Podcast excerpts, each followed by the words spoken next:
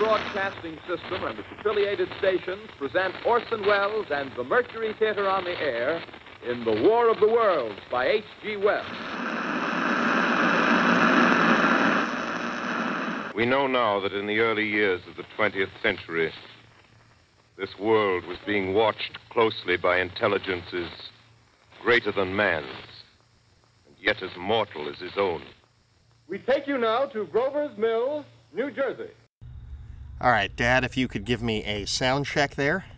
Uh, I'll try talking from this far. What do you think? Uh, lean in just a little bit more. What do you think? How's that sound? That looks a lot better on my end, yes. Is that more better? All right. Okay. All right. Okay. Hi, everybody, and welcome to Frank Reviews, a father son expedition through pop culture. This week, we are coming to you live, although not live when you're playing this, but we're recording on location from Grover's Mill, New Jersey. On location. On location uh, at the site, the monument dedicated to, as I try to pull myself into the picnic bench, the 1938 Orson Welles War of the Worlds broadcast. Uh, it's a tiny little park with a nice big open field, a nice little walkway with uh, uh, some monuments and uh, uh, historical factoids about the broadcast, set up a couple of years back by the local Boy Scout troop, with a lovely uh, steel monument to the broadcast itself. Dad, what are your thoughts Of- on of the- Grover's Mill? Of the park? It's Yes, cool. It's, right at- right at the It's, microphone. it, it's cool. Uh, it's a nice little park. It's like a little quiet, sleepy town here outside of something in uh, New Jersey. We just went through Trenton to get here, and that was Yeah, we're, uh, just- 15 minutes ago. So Just a few short miles outside of uh, uh, Princeton itself. There's uh, probably what is like a, maybe a couple hundred acre pond uh, next to it. So it's a nice um, little area, little uh, playground for the kids, swings and stuff, and and the uh, the monument is really like a big brass plaque about I don't know maybe six by three or something with Orson Welles and and one of the uh, uh, big creatures and people sitting by The, their the radio Martian and tripod, yeah. being being scared to death, that kind of thing. So it's it's neat. It's neat. All right. And so this is your first time here, obviously. Yeah. And I believe the other night when we sat down and listened to it, that was your first time listening to the broadcast in full. Yes. What were your thoughts on that? It was fun, but uh, grown. I mean, I grew up knowing that you know it was a um, just a, a a performance. It wasn't Right. real, and they introduced the whole thing um, as a performance, uh, and then people get caught up in it. And I mean, if you listen to the the, the actors, uh, they sound pretty realistic. But then you hear some of the the background noises with some of the guys yell. Every crowd had the same guys in it yelling and hollering and, yeah. and stuff. You know, like five guys they must have had or something. And um, and the uh, the announcer um, was so dramatic. You know, it's like uh, uh, um, he was just so excitable. You know, but I guess I guess you would be pretty excited when Yeah, yeah. when like uh, hundred foot monsters are starting to attack your town. I guess that would do it. So, Grover's Mill, New Jersey was chosen literally at random. One of the producers of the Mercury Theater on the air bought a map of New Jersey and poked at it blindly, and Wow. that's how he arrived at Grover's Mill. Well, that was gonna be a exactly, question, yeah. yeah. And now, of course, Grover's Mill. I was saying to you earlier, it's not like a proper township. It's uh, qualifies as an unincorporated township. It's technically part of Princeton Junction. Um, but Grover's Mill itself still has a reputation purely based on this broadcast. There's a, uh, a local coffee house, Grover's Mill Coffee, and if you wander in, they have countless pieces of ephemera from different iterations of War of the Worlds. They've got newspaper clippings from 1938. They've got posters from the 2005 movie, the 1958 movie. I think that's when it came out. Um, but I absolutely adore this little place. It's a nice, quiet little pl- uh, uh, little town. Chosen at random to become the ground zero for the end of the world. It's crazy. Have you seen any of the movies? Uh, I remember seeing the 50s movie from years ago, years and years ago. The 2005 movie, directed by Steven Spielberg and starring Tom Cruise, it manages to follow the original story from the H.G. Wells book pretty well, although it does update it from like 1898 England to 2005 New Jersey. Okay. So it keeps the basis of like small town New Jersey. They deliberately don't show you any like destructive monuments or anything like that. Like Independence Day, one of my favorite popcorn movies, is very much based on the War of the Worlds. Oh, okay. But it's obviously like crazy heightened because it's got Will Smith punching aliens in the face. And you see the White House and the Empire State Building, and all of these monuments just get obliterated. None of that in any of the other versions of the movie. Why did they pick? Was why did they pick New Jersey? Uh, well, f- New Jersey came about purely because uh, when they were adapting it for the 1938 broadcast, they were all based in New York City. That's where Mercury Theater and Orson Welles and his Uh, troupe and everything Makes were sense. based on. And they figured that New Jersey has one of the high, at the time, had one of the higher density populations in the country. That's where a lot of people who worked and lived in, well, worked in New York City ended up living. So they chose New Jersey because of its proximity to New York. And as you listen to in the broadcast, the climax is kind of the Martians descending on New York City. Right, they were And, headed uh, for New York. Yeah, and then um, Orson Welles' character, Professor Pearson, eventually stumbles his way into Manhattan to find that the uh, the Martians have been uh, killed by just simple Earth bacteria and viruses, and the birds are eating them. and the it- birds are eating them. Yeah, there was there was a dog running down the street with a chunk of brown meat in its mouth. Uh, did anything stand out about you from the broadcast itself? Um, okay, so it's an hour broadcast. it's an hour long. and uh, you know there's a whole lot of introductory and stuff so like once the once the space capsules the martian capsules get here and land on the earth uh, up till the end when we find them dead it's got to be less than a half hour i Yes. guess the whole program okay so this It's, guy it's pretty cleanly broken into two acts. Like the first act is like the quote unquote real broadcast over the radio, and the second half is entirely narrated in first person by Orson Welles playing Professor Pearson. Right, and he's But- he's going around at the end. He's telling his experiences and what's going on. Okay. Mm-hmm. Yeah. So like within uh, these people that thought that it was real. I mean, okay, but they said a couple. They even had an, what they said it was an intermission. Okay, we're Yeah, we're breaking yeah. for intermission now. Well, wait, the world's on. No, it's not. Yeah. It's a, it's a program, and uh, things like 15 minutes into Professor Pearson, was it Pearson's Yeah, yeah. Uh, monologue? Uh, he talks about, oh, there's a a skinny stray dog. You know, how'd the dog get skinny in 15 minutes? You know, like obviously, It- like the so, f- so much of the the town got. Uh, wasted and animals are running around loose and people Like, are scattered. The f- the first half of the show plays almost in something approaching real time.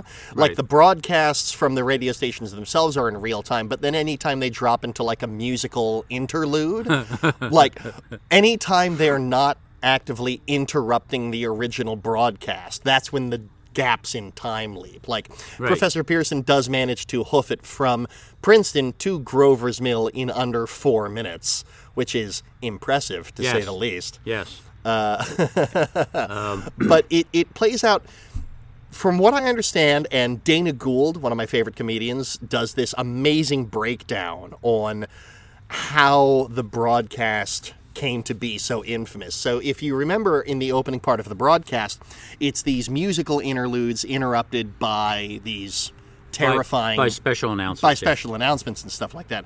So I was reading something the other day. Apparently, only 2% of the actual radio listening audience were listening to Mercury Theater on the air that week. The rest of the the radio audience were listening to oh I'm going to I'm going to hate myself. Uh, I'll drop it in later. But they were listening to a act of a radio ventriloquist on the other station. What? Never mind the concept of, a, of ventriloquism on the radio. Kind of defeats the purpose.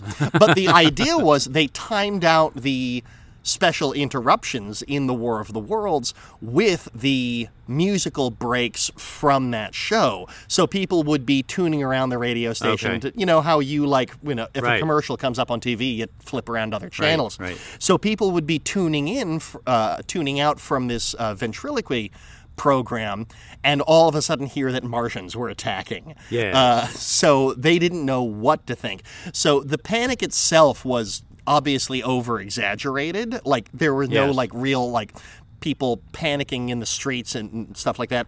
I was telling you earlier, there's a water tower not too far from where we're sitting. Uh, that is on private property, so I've never been able to get really close to it. But supposedly, you can see bullet holes in it from where people were taking pot shots at it, thinking it was a Martian tripod. Um, Right. I remember Nan telling me that one of Grams's uh, earlier memories, when he was like five, was going around knocking on doors, making sure uh, uh, the neighbors were safe from the Martians. Oh my god. I remember, yeah, I um, uh, but obviously it never really took off to the level that we like to pretend it did. yeah, it- it- yeah. I think it gets a little more hype. I mean, it, Um, Now, uh, uh, the next day, uh, CBS was besieged with people demanding like uh, uh, reimbursement for emotional trauma and stuff like that. And uh, uh, you even heard at the very tail end of the broadcast, um, uh, uh, Orson Welles has a very uh, uh, off the cuff kind of. We, if you believe this, you're an idiot, sort of thing. It's Yes. like, that was no Martian. It's Halloween. Yes. It's one of. It remains Yeah. one of my favorite things of all time. That minute long sign off. Uh, But um, if, if if you're listening to it, and then they go to a musical interlude, uh, like I would immediately be changing the station to find to try to get more news and so forth, and go to another station, and nobody would be talking about it. Mm-hmm, Right, exactly. And it'd be like, wait a minute, what, uh, what, like, what? They don't know about it. What, what's what's happening? that actually leads in perfectly. I think the most important lesson we, as a modern day 2020 audience, can take away from the 1938 War of the Worlds is uh, verify your sources. Oh yeah, good Like point. how many how many places like you know you see on Facebook all of the time Hillary Clinton is running an abortion complex. Well, why is nobody else running this news program? Right. Yeah. Right. Um, verify who you're listening to. Trust your sources. Figure out what's going on. Well, pe- Uh, people now, I mean, people even nowadays don't. A lot of us do verify sources. Well, hopefully you guys do out there. a lot of Um, us, but not I mean, all of back us. in 1930-ish or something like. 38. Yeah. Yeah, Radio is still new. You know, so and you're listening to radio and it's on the radio. It must be true. I mean, I, I, wouldn't it? You know. No, I get it. I get it. But it's at the same time like, why aren't they uh, interrupting the? Um, is it Paul and Sanborn? Yeah. Why aren't they interrupting the? The ventriloquy show to talk about the Martians that have obliterated New Jersey. Well, ventriloquism is pretty much up there on the uh, performing arts. A ventriloquist on the radio. Well, another major factor of it was that um, Mercury Theater on the Air was a uh, uh, part of a public access program, so it didn't have commercials, so they could really lean into the fakery of the radio broadcast without having Right. to pause. The War of the Worlds is brought to you by Blue Coal, Yes. Pennsylvania's finest burning anthracite. Yes. Um, that's I, I absolutely love everything about this. So the one person that did get reimbursed for emotional trauma was a guy who sold a new pair of shoes to afford a bus ticket out of town. Oh, my God. And Orson Welles paid him back personally out of pocket For for the shoes. for the shoes. Unbelievable. Now, what's crazy at this point is nobody even cottoned onto it being Orson Welles doing all of the talking. Like, why does Professor Pearson sound exactly like the Shadow? Orson Welles at Oh, this point right, was right. so omnipresent on the radio scene. He literally had a ambulance waiting outside of all of the places he was doing his broadcasting. To he would jump in, they would flip on the siren, and then ferry him over to the next place that he needed to broadcast Wow, to. that's cool. Yeah, like he was such a huge figure, he had to get from place to place that quickly. Like, can you imagine like Brad Pitt or Will Smith being ferried around by an active ambulance? Yeah. Uh, so he could make it to uh, the next set on time. I I absolutely love uh, uh, everything about it. Um, did you have? I mean, we've only been going for about fifteen minutes. Did you have anything else about the broadcast? it was it was nice piece of history. Nice to hear all the stuff. Nice, um, and I guess, you, I mean, I'm trying to put myself back in a 1930s kind of a Right. mindset. I mean, I guess it, it's radio. Yeah, radio's new. Right. But back then, we were talking earlier. Back then, I mean, people respected uh, like broadcasts and, and listened and did what they were told and stuff. And I could see where some people would get really pretty freaked out. I, uh, I mean, knowing what kind of uh, folks we have around nowadays, like a little less, uh, like a little lower on the sophistication uh, uh, scale, and you folks know who you are. Um, but uh, it just is amazing.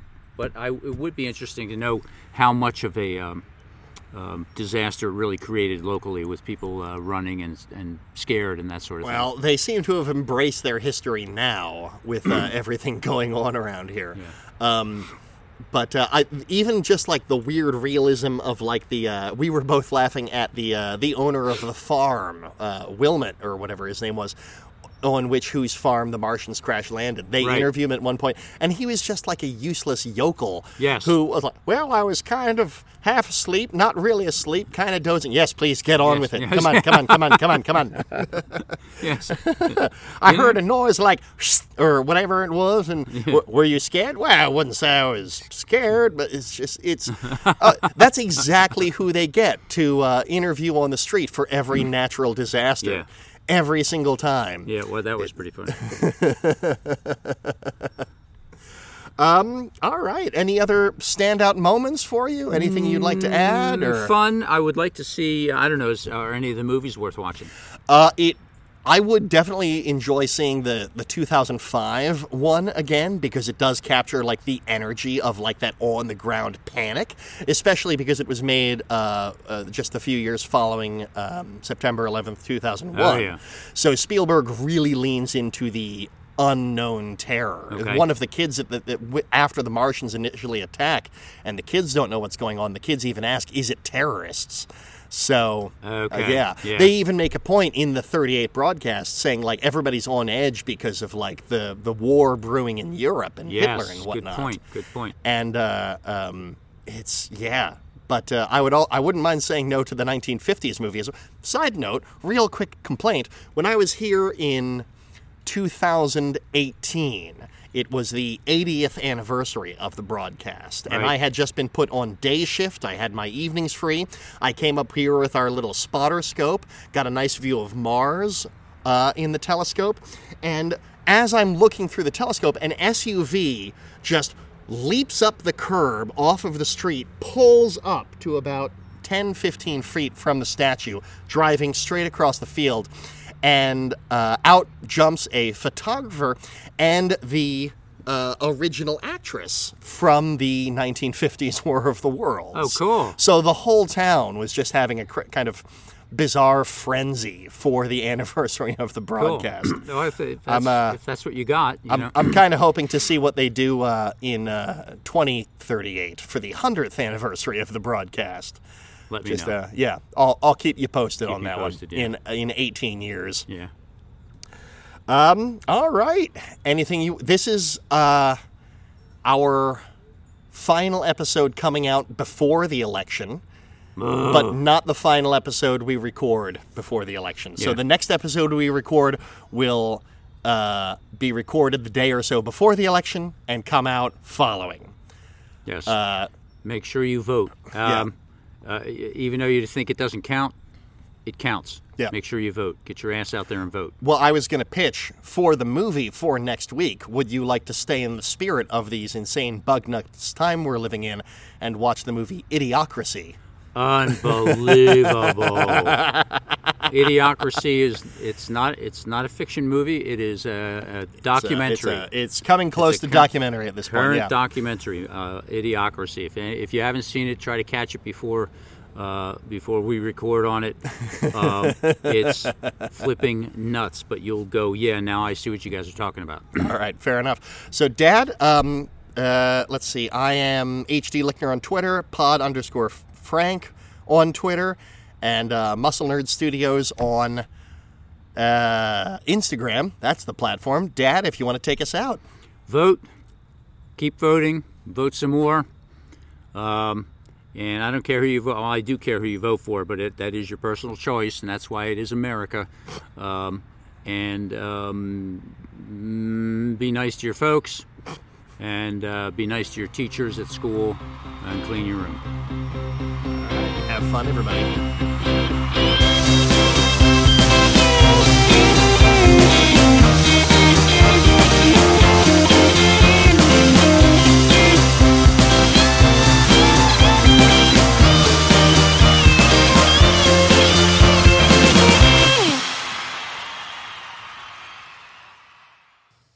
This is Orson Welles, ladies and gentlemen. Out of character to assure you that the War of the Worlds has no further significance than as the holiday offering it was intended to be. The Mercury Theater's own radio version of dressing up in a sheet and jumping out of a bush and saying boo. Starting now, we couldn't soap all your windows and steal all your garden gates. By tomorrow night, so we did the best next thing. We annihilated the world before your very ears and utterly destroyed the CBS. You will be relieved, I hope, to learn that we didn't mean it and that both institutions are still open for business. So goodbye, everybody, and remember, please, for the next day or so, the terrible lesson you learned tonight. That grinning, glowing, globular invader of your living room is an inhabitant of the pumpkin patch, and if your doorbell rings and nobody's there, that was no Martian. It's Halloween.